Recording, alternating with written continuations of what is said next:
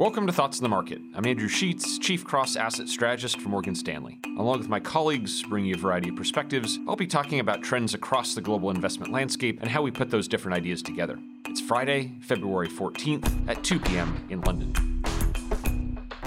Politics to public health concerns, investors are confronted by a host of uncertainties. So today, I'm going to focus on something we feel more certain about. We see a number of reasons why returns this year could be front loaded, with the first half of 2020 better than the second half. Let's start with growth. Global growth was extremely weak last year, which has made it easier for early 2020 to show improvement. And even though recent public health concerns are likely to disrupt production, especially in Asia, investors might be initially forgiving, seeing this as only a temporary effect. But things get trickier as the year goes on. A disruption in growth that isn't temporary, for example, extending into May or June, would not be expected. And even before these public health concerns, we expected a global recovery that was going to be pretty modest by historical standards. In the second half of the year, there's more risk that the limits of this improvement become clear.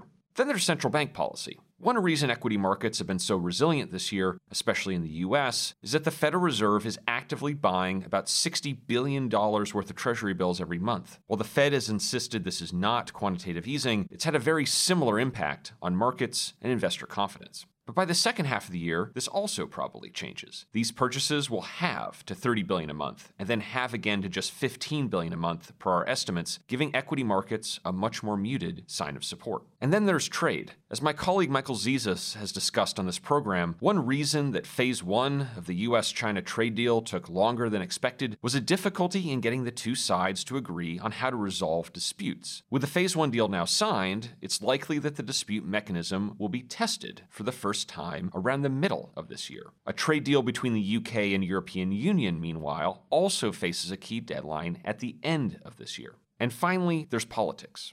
While we don't know who will win the Democratic nomination, uncertainty over who that will be will likely fall in coming months as the field narrows. Markets, we think, could initially welcome that reduced uncertainty. But by the middle of the year, this narrative could change as the main presidential race heats up and uncertainty once again increases. In both 2012 and 2016, stock markets rallied from mid February through the end of April, only to then go sideways from May through the end of October. From growth to central bank policy to trade to politics, we think favorable forces are concentrated in the first half of 2020, with more challenges in the second half of the year. Enjoy the rally, but be prepared to sell. Thanks for listening. If you enjoy Thoughts on the Market, please take a moment to rate and review us on the Apple Podcast app. It helps more people find the show. The preceding content is informational only and based on information available when created. It is not an offer or a solicitation, nor is it tax or legal advice. It does not consider your financial circumstances and objectives and may not be suitable for you.